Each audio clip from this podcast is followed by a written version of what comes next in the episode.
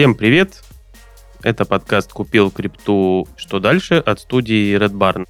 Меня зовут Телешев Максим, я являюсь SEO площадки Airblock.io, а также автор биткоин библия книги. Меня зовут Павлей Александр. Я занимаюсь инвестициями, долгосрочными инвестициями с опытом 12 лет. Также трейдинг, проп-трейдинг. Вместе мы пытаемся понять, что такое на самом деле криптовалюта и как она влияет на наш мир.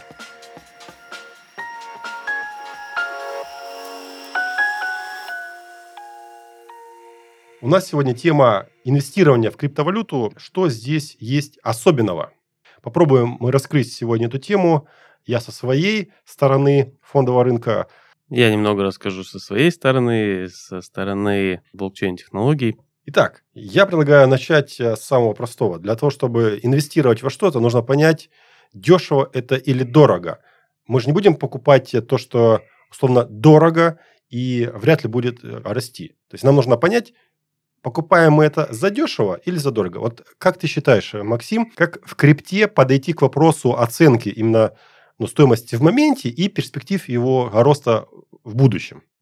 Ну, в общем-то, в крипте все довольно, ну, на мой взгляд, просто в крипте есть некая такая цикличность рынков. Я бы сказал, что цикл длится примерно 4 года. То есть э, вообще как бы первая криптовалюта, она, на мой взгляд, растет примерно 10 дней в году. Все остальное это вытряхивание всех остальных. Поэтому вот э, если следить за этими цикличностями, то есть каждые 4 года то есть происходит некий всплеск, то есть булран, да, бычий рынок, все бежит, все покупают, а потом, собственно, происходит слив, и, в общем-то, всех сливают, все, кто, скажем так, в это не верит, либо там попался на хаях, то есть купил там на верхах, и у него, скажем так, нету времени ждать, то есть э, не готов человек до следующего цикла что-то держать, его обязательно с этого рынка вытряхнут, потому что новых денег там не появляется, они появляются, вот на мой взгляд, только за счет того, что людям обязательно рассказывают красивую историю, они тут же бегут, набирают. То есть никто не покупает почему-то на дне, все покупают, когда все растет. Такая психология? Ну да, тут надо понимать, когда ты находишься в этом рынке, в растущем рынке, ты в падающем рынке – ну и, собственно, сколько времени ты готов на это потратить. А мы сейчас находимся в какой фазе? 22 год? Вот, э, ну, на мой взгляд, мы находимся сейчас на падающем рынке, и где-то конец этого падающего рынка будет э, до середины 23 года. Примерно он должен закончиться. Дальше, начиная с середины 23 года, будет уже бычий рынок. На мой взгляд, ну, сейчас именно такой рынок. Это если исходить из истории, которая была в крипторынке, да, из тех циклов, которые были, мы можем э, ориентироваться именно на такие временные горизонты на текущий момент, верно? Да, все верно. Тут очень большая связь идет непосредственно с халвингами, с халвингами первой валюты.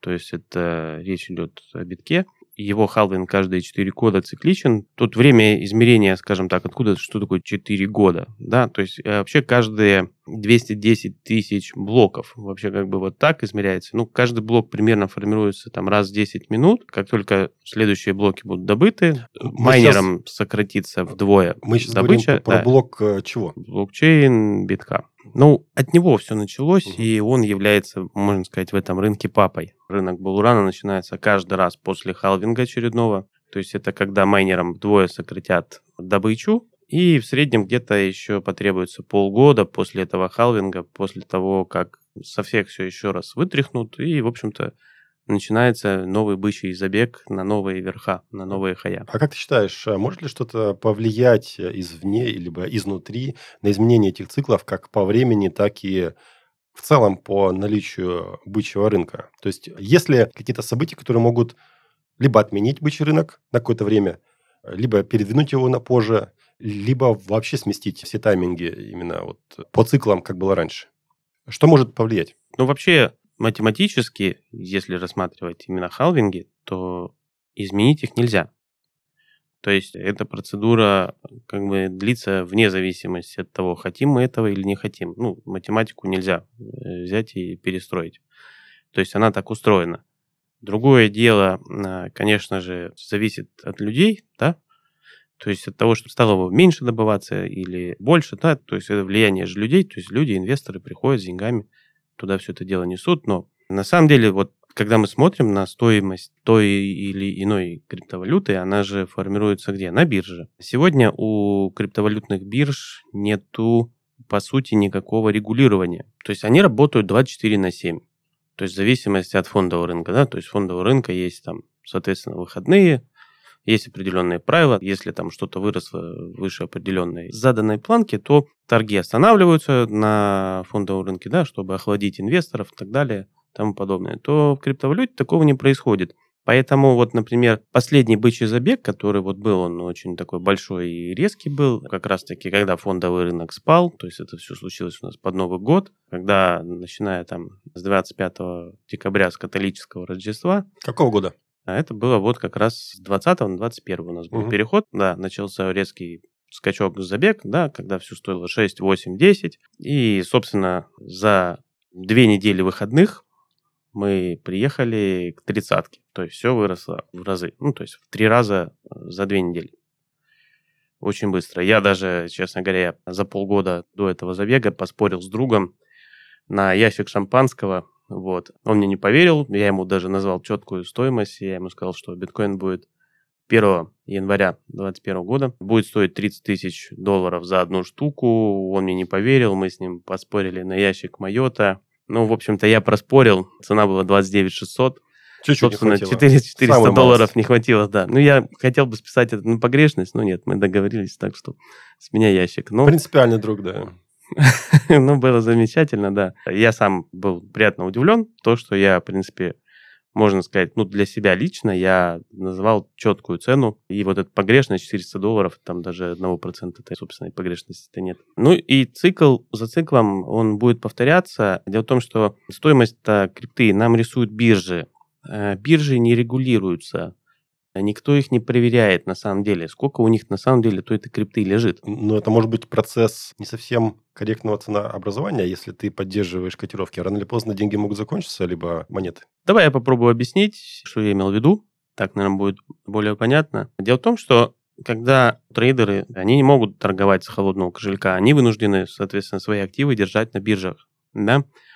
То есть, если взять там 100% активов, которые есть у биржи, никогда все 100% не выводятся. То есть, если все пользователи, наверное, захотят вывести 100%, то, что у них нарисовано на балансе, скорее всего, биржа ничего не отдаст, потому что у нее этого объема нет. Тут я считаю так, что биржа используют эти деньги как классический банк. Э, ну, как классический банк, да. То есть у них их просто не будет. И если посмотреть, что нам задает стоимость вообще этого актива, допустим, какого-то криптового, да, то есть на бирже, то по сути хватит там 5% от всего рынка, чтобы таскать этот курс и вверх, и вниз. И вот этот булран, он в первую очередь зависит от поведения крупных игроков на бирже. То есть непосредственно крупные биржи формируют этот рынок, то есть они заставляют его бегать вверх-вниз и выбирают самые такие подходящие для этого дни. Если посмотреть, где вообще биткоин торгуется еще, да, он торгуется сегодня на CME, на Чигагской торговой площадке, да, бирже. Собственно, эта биржа не работает под Новый год, так же, как и все остальные, то есть классические. И это очень удобно, потому что рынок, можно сказать, э, тонкого дня, то есть когда тебе тащить его вверх-вниз, нужно, где нет институциональных инвесторов, да, то есть где они не могут на Чикагской бирже поторговать в эти дни. И обычно в эти дни происходят такие прорывные булраны. Но мы сейчас говорим про булран. Логичная история, когда тонкий рынок, ты какое-то время закупался, у тебя сформировалась большая позиция, да, и ты выходишь на тонком рынке, переставляешь котировки. В принципе, выгода очевидна и понятна. Но если тонкий рынок существует, и есть такая история, ведь можно сделать не только булран, но и медвежье падение в случае каких-то интересов тех или иных участников. Если есть рынок с низкой ликвидностью, тонкий рынок, его можно точно так же обвалить, по сути. Да, все правильно ты говоришь, так и происходит. Ну, то есть, если кто-то ждет роста, то есть, может быть, и падение. Тут уже игра больших игроков. Да, с моей точки зрения, если говорить про инвестиции, вот это ценообразование, оно является немного спекулятивным. Ну, в принципе, не так важно, да, если человек купил дешево и продал дорого, для него это плюс. Но все-таки это немного такое спекулятивное ценообразование. Я бы хотел бы еще зайти немного с другой стороны, вот к инвестициям в крипту. Данный булран, вот крайний, который был, да, он начался в середине 2020 года, ближе к концу 2020 года, в начале 2021, да, и продлился какой-то промежуток времени до конца 2021. Но до этого предшествовало одно интересное событие в 2020 году, когда в феврале объявили ковид, так или иначе, да, объявили карантины и экономику, в принципе, классическую экономику спасали с помощью вливаний денег, что в Европе, что в Америке, по сути, печатали деньги и раздавали вертолетные деньги. То есть были такие месяцы в 2020 году, в марте, в апреле, когда, ну, я могу говорить только про Америку, потому что за ней следил, но наверняка и в Европе была подобная история, когда просто человеку перечисляли там условно тысячу долларов на счет всем, да, и люди думали, а что же нам сделать с этими деньгами? Кто-то тратил их куда-то, а кто-то их мог взять, снять и принести там на какую-то биржу, либо еще что-то купить. Вопрос. Избыточная ликвидность, которая формировалась на европейских и американских рынках печатанием денег, с моей точки зрения, подпитывала или подпитала в перспективе бычий рынок, мощное бычье ралли в крипте. Как это было, в принципе, с IPO в 2020 году. IPO тоже стреляло, там были некоторые моменты, которые абсолютно не обеспечены деньгами, очень все дорого стоило. Потом эта вся тенденция перекинулась на крипту. Вопрос, если говорить про эти циклы, если говорить про то, что печатались деньги и вообще вот это печатание денег повлияло на, на бычий рынок крипты, эти деньги пришли в крипту, как ты считаешь? Ну, вообще, да, возможно, вот эти веерные деньги, конечно же, люди часть этих денег наверняка потратили в рынок криптовалют. Даже не сомневаюсь, обязательно кто-нибудь это сделал. Но в криптовалюте печатание так называемых денег, то есть есть стейблкоины, это там такие как USDT, USDC, ну и прочее. Стейблкоины, чтобы удобно было продать биткоин за 20 и чтобы у тебя осталось каких-то токенов, которые стоят ровно 20. То есть вот этих токенов, конечно, было напечатано просто огромное количество. Я помню, я тогда записывал у себя видео про историю Тезера.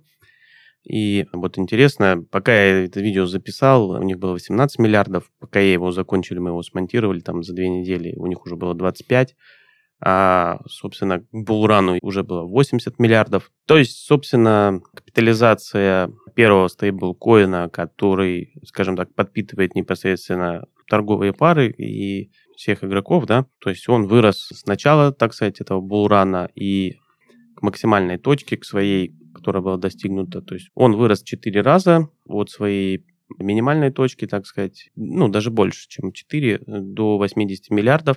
Так вот, тут на самом деле вопросов больше, чем ответов. Дело в том, что стейблкоины, то есть USDT, USDC, ну и прочее, да, то есть они выпускаются частными компаниями, частными лицами, и можно сказать, что такая, как то может быть, негласная договоренность такая, что ли, существует. Дело в том, что если посмотреть по блокчейну, куда эти деньги вообще деваются, то есть вот компания Tether Limited там э, взяла, напечатала 10 миллиардов, да, куда они делись-то? Да, они по биржам разлетелись а биржи их уже используют, собственно, для своего усмотрения. То есть каждый раз, когда печатались там деньги, можно следить за смарт-контрактом, когда он их выпускает. И когда их выпускается очень много, каждый раз происходит прыжок. Напечатали деньги, товара мало, если перефразировать. Монет мало, биткоина мало. Подпиталась этими деньгами, стоимость выросла. Получили булран, если обобщить, так?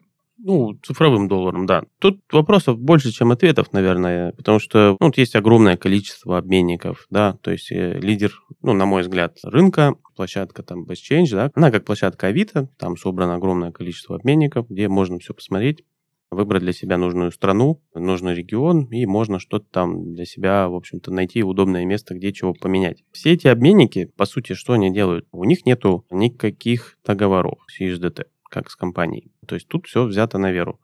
Не с каким там USDC cycle, да, то есть такой же цифровой э, доллар. То есть ни с кем из них нет никаких договоров. И все взято на веру, где люди приходят, отдают свои физические деньги, то есть в национальных валютах, и меняют их на цифровые.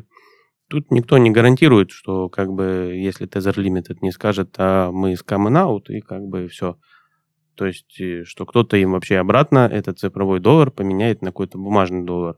Вообще и, скажем так, с проверкой этих компаний, чем эти доллары вообще, в принципе, все обеспечены, тоже там, скажем так, много вопросов, все закрыто.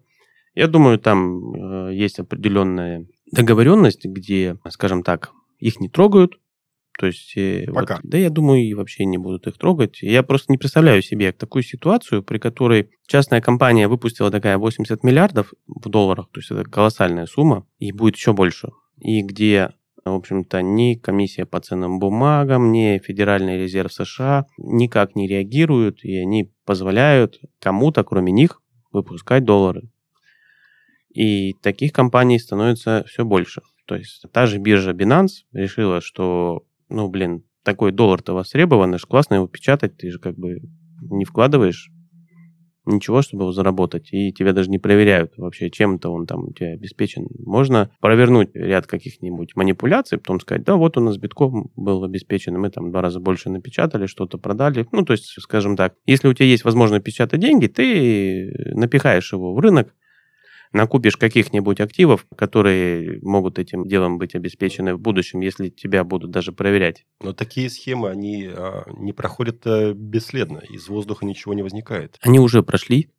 А, дело в том, что... Они в моменте могут пройти, точно так же, как печатание много лет долларов, евро и других валют. То есть э, процесс-то инфляции догоняет эти валюты потом, не сразу. Ты можешь делать все, что угодно. Если бы они напечатали 10 миллионов, там 100 миллионов долларов. То есть у них была как-то однажды проверка, когда у них было 1,8 миллиарда долларов напечатано. Это было, в общем-то, в 2017 году, в 2018. И комиссия по ценным бумагам устроила им жесточайшую проверку, где они обязаны были доказать и показать. Так вот, именно в результате этой проверки э, мы как бы увидели на самом деле одно дно биткоина, то есть это в районе там трех с небольшим тысяч, там 3500, 3800, uh-huh. что-то около этого цена была. То есть история такая, если вот не читать новости, а по блокчейну посмотреть, что происходило-то, то такая же биржа, вот как э, Binance, то есть и другие крупные биржи, они ринулись их спасать. И они распродали огромное количество активов, дабы предоставить Тезеру необходимую сумму,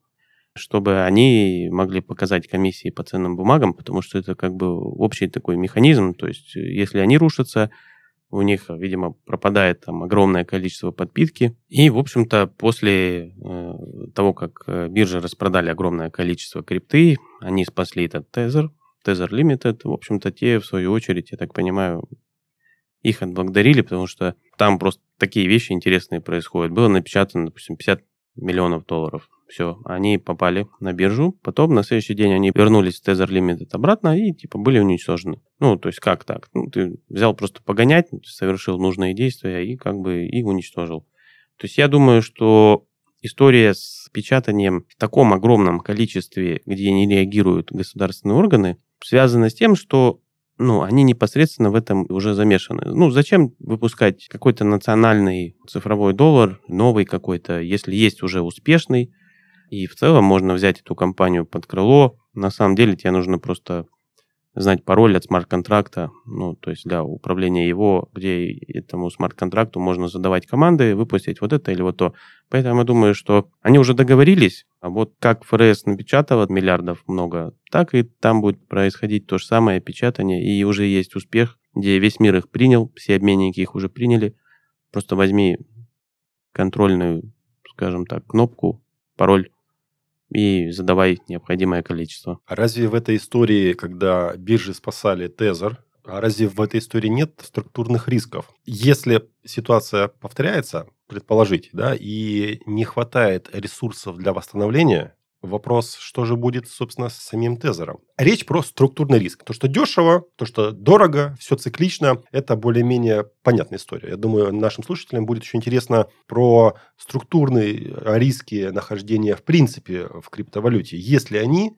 Если да, то каким способом их можно уменьшить? Структурный риск, когда какой-то стейблкоин становится нестабильным, были такие истории в последнее время. Он становится нестабильным, и люди в моменте теряли деньги. Как можно в будущем себя от этого застраховать, обезопасить и минимизировать риски таких вот структурных проблем в инвестициях в крипту? Вообще криптовалюта – это высокорисковый актив. Застраховать себя не получится. Можно лишь в этом досконально разобраться и попытаться для себя как-то минимизировать э, какие-то потери. Дело в том, что кто хочет, например, нужно заработать здесь и сейчас, ему нужно научиться трейдингу, ему нужно научиться, соответственно, теханализу и так далее. И, на мой взгляд, особо нет разницы, где как бы торговать. То есть на фондовом рынке или на криптовалютном рынке, если ты хороший трейдер на фондовом рынке, ты быстро разберешься с криптовым. Там, конечно, не совсем везде работает теханализ, ну, на мой взгляд, потому что там возможны манипулятивные истории, как бы, и достаточно... Значит, они там есть, да. И достаточно большие, да. Но если смотреть с точки зрения длительного инвестирования, купил там что-то и забыл, то если придерживаться хотя бы цикличности 4 года, я думаю, что никто не пожалеет. Вам главное правильно выбрать актив, потому что там так много всего, скажем так, сложно очень разобраться, что вообще стоит, что просто хайп, а что действительно является ценностью.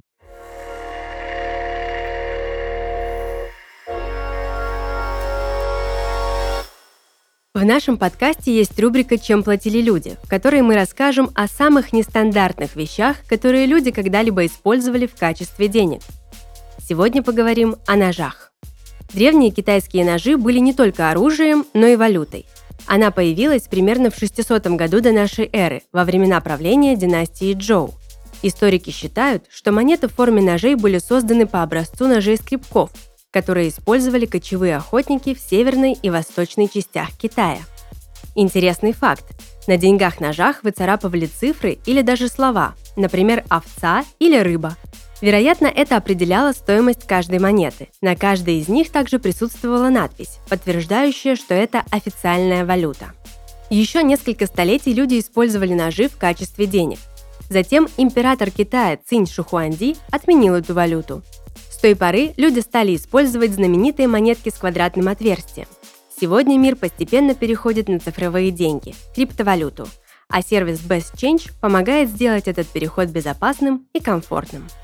Best Change – это бесплатный интернет-сервис, который помогает находить обменные пункты с наиболее выгодными обменными курсами. Вот уже 15 лет в компании мониторят рынок криптовалюты для того, чтобы предоставить своим пользователям достоверную и качественную информацию о курсах, что делает их крупнейшими и лучшими в своем деле. В базу сервиса включены только самые надежные и безопасные обменные пункты.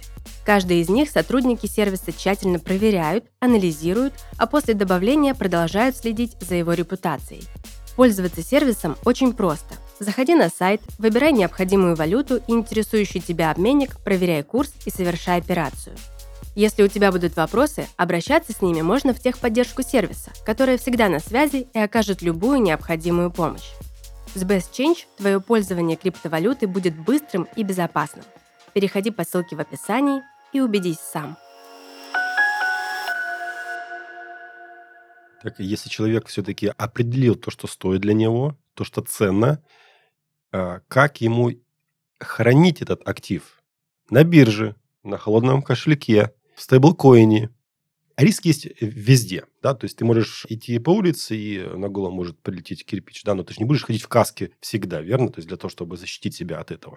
То есть мы пытаемся определить вероятности тех или иных событий. Но когда была история с тем, что некоторые стейблкоины себя слегка дискредитировали по тем или иным причинам. Вопрос, как обычному человеку, который находится в крипте, покупать 10 стейблкоинов, покупать 20 криптовалют, э, какая-то диверсификация. То есть, что он же делает? Не в одном же биткоине держать? Или все-таки просто покупать один биткоин, выводить на холодный кошелек? Ну, все зависит, э, конечно же, от критерий человека, да, то есть, что ему надо. Надо безопасно хранить свои инвестиции безопасно хранить, это только холодный кошелек. Только холодный. История нам говорит о том, вот была такая биржа MTGOX, у нее была кража, самая большая за всю историю, это 850 тысяч битков было украдено. То есть украли у биржи, соответственно, тут в крипте есть вообще такой закон, такое правило, что если у тебя нету, скажем так, приватного ключа от своего кошелька, то ты уже хранишь не у себя. То есть, э, когда ты как бы отправляешь на какой-то там, допустим, кошелек, при создании которого ты не использовал никакие слова, то есть у тебя не может быть сгенерен приватник, то это значит, что они хранятся у разработчиков. Если ты перечисляешь их на биржу и хранишь их на бирже, то есть тебе они нужны для того, чтобы как бы каждый день торговать не на децентрализованной бирже, скажем так, а на централизованной, да, где есть SEO и так далее, где у них там, в общем-то, нету никаких смарт-контрактов, есть просто база данных, то хранение происходит на их стороне. Собственно, биржи закрываются все, вопрос, есть ли у них деньги только, да, и самые крупные закрываются, то есть тот же MTGOX был вообще самым крупным, у них вообще 47% всех блокчейн-транзакций, которые происходили в бирке, они происходили на эту биржу, то есть она была просто мега-лидером, но она стала банкротом, ее ограбили и так далее. То есть не факт, что это случится, конечно же, там э, с лидером рынка, таким как Binance, но тут уже гадать не стоит, история всех рассудит, нужно, то есть если вы хотите что-то безопасно хранить и спать спокойно и не заглядывать, ой, а что ж там с Binance, ой, а может быть они там сейчас ввели опять там очередной паспорт, я вот русский, все, вот мне нельзя, и так далее, да, покупайте холодные кошельки, как бы храните там, э, их нужно покупать от производителя, непосредственно много историй есть в сети, где люди купили их там на ну, некоторых таких площадках э, интернет-магазинов, сейчас не буду их озвучивать, я думаю, вы, вы их все знаете, где, в общем-то, запакованы, классные, все ввели и все пропало. Дело в том, что в этой сфере мошенничества очень много, и гарантировать вам покупку э, официального лицензионного товара, который не был в чьих-то сторонних руках и перепакован, можно только у производителя. Логично.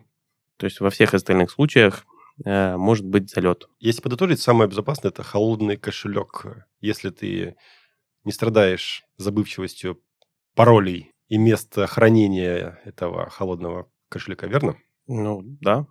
Это самый безопасный. Вот безопаснее только не покупать. А чтобы по хардкору, вот а что надо сделать человеку, если он хочет полный хардкор? Понятно, что это скальпинг, что ты скальпируешь торгуешь на Binance, это является полный хардкор? Или можно еще пожестить?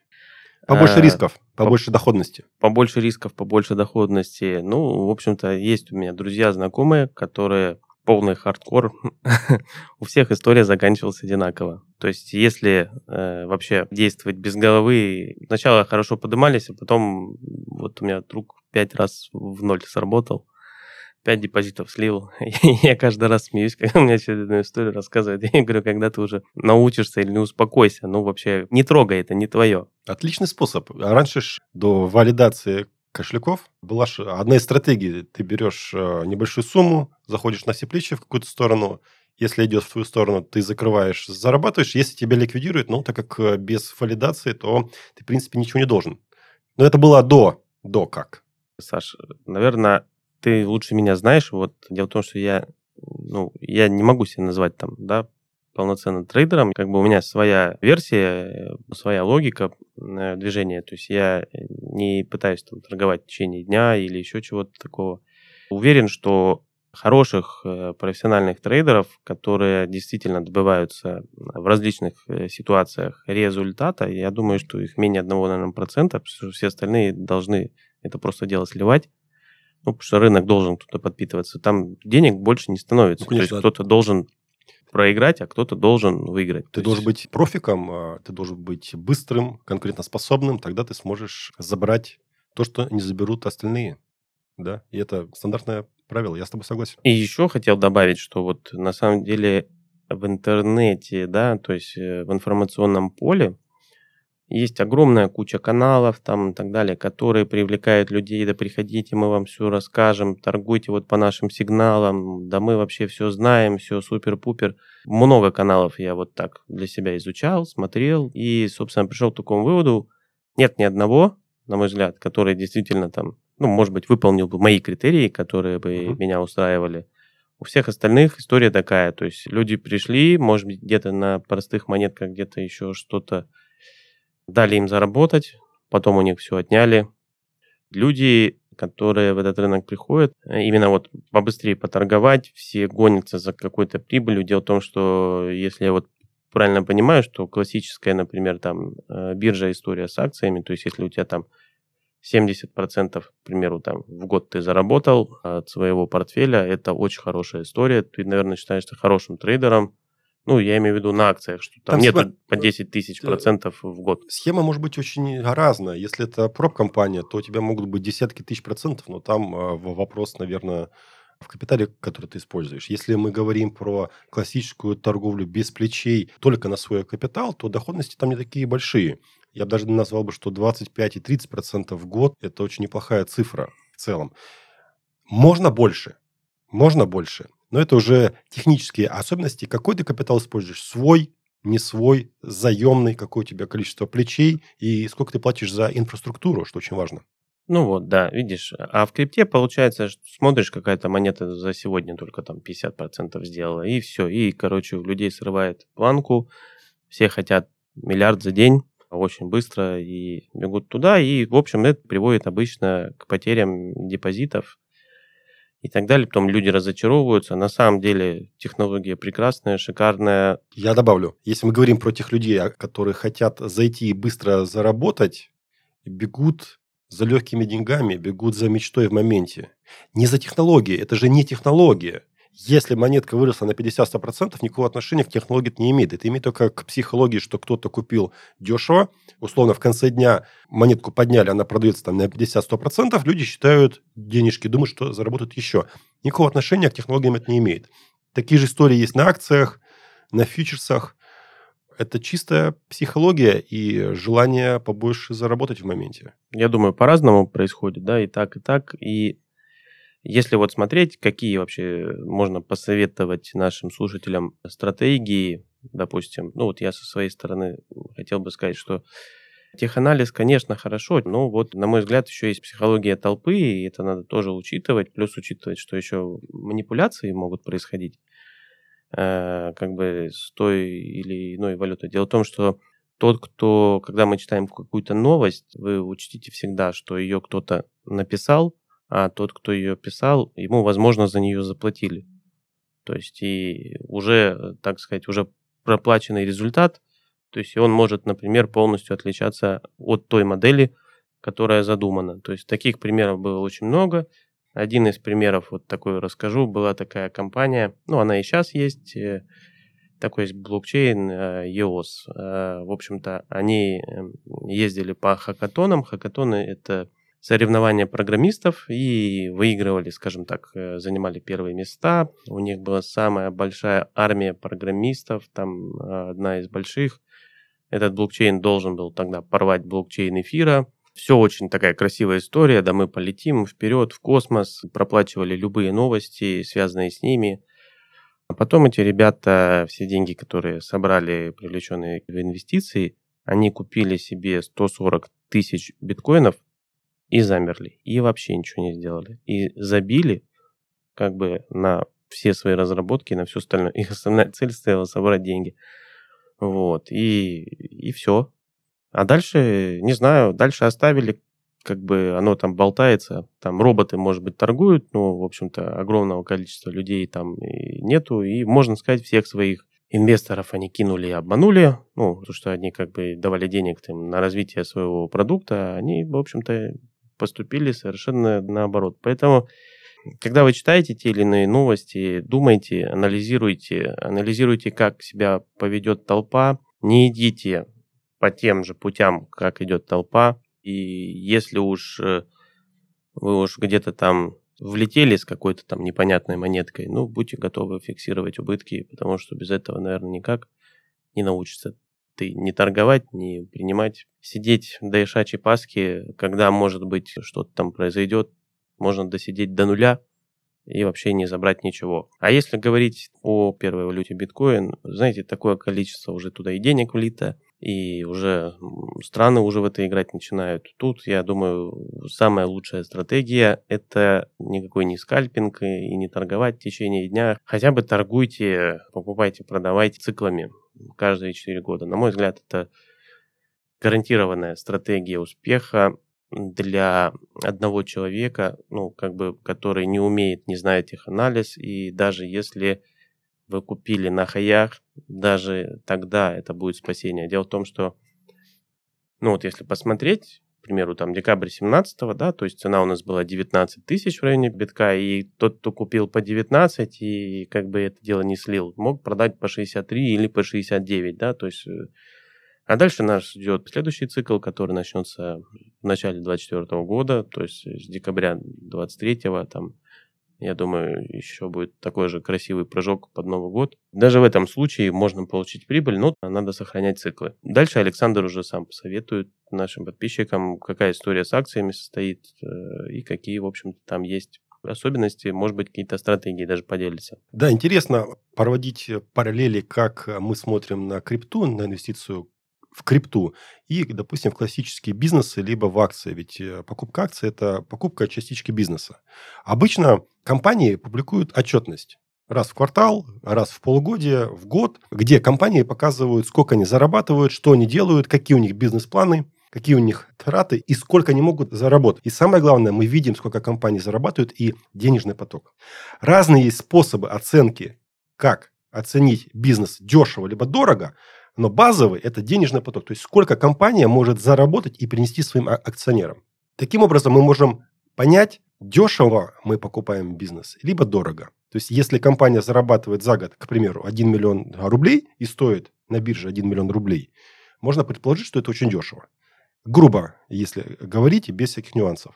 В крипте, с моей точки зрения, данный процесс оценить на текущий момент крайне сложно. Если брать классическую именно оценку инвестиций, а, допустим, не циклы и не психологию, как мы можем оценить, сколько крипта нам может принести денежного потока либо дивидендов? Этот э, вопрос висит в воздухе, и на него нет такого явного ответа, так как все-таки большинство классической на текущий момент криптовалюты, если мы говорим в целом, не приносит ничего, кроме переоценки. Верно? То есть э, мы можем купить дешево и продать дорого. В, в процессе удержания, если мы не говорим про какие-то специфические истории, в процессе удержания мы не получаем вознаграждение за то, что мы держим. Кэш, дивиденды или какие-то все-таки способы в криптовалюте оценить денежный поток есть? Максим. Ну, вообще, я бы сказал, что это все вот игра.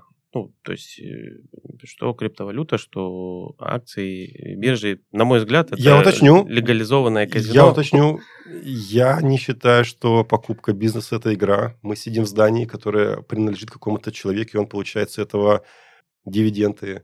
Мы покупаем айфоны, мы покупаем технику, по которой мы говорим, и это все приносит деньги владельцам бизнесов. Это не игра, это жизнь, и мы в ней живем. Проблема в другом, что большинство людей воспринимают акции и вообще инвестиции как игру.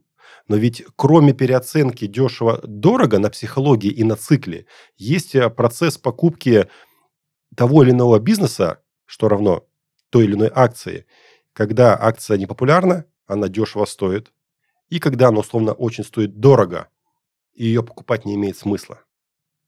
Вот, то есть э, с моей точки зрения, акции это все-таки не играет. Это очень серьезная вещь. Как и крипта в том числе, очень серьезная вещь. Вопрос только в том, как ее оценить. Можно ли ее оценить классическими э, методами? Или она оценивается чем-то новым?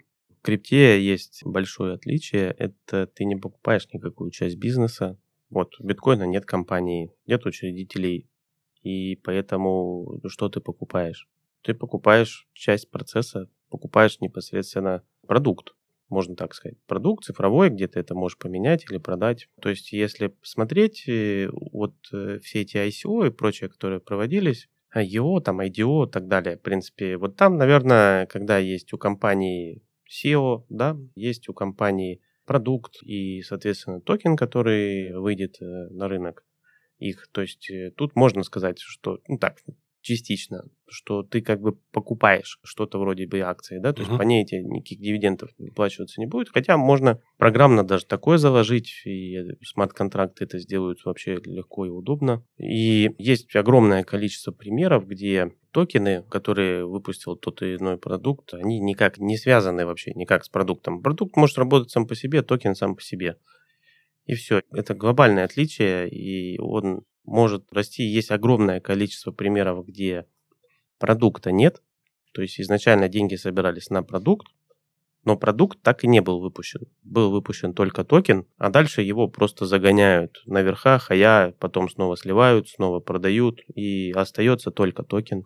В этом случае можно ли сказать, что этот токен, точнее его ценообразование формируется пирамидальным способом? То есть, кто первый купил, он рассчитывает продать кому-то подороже.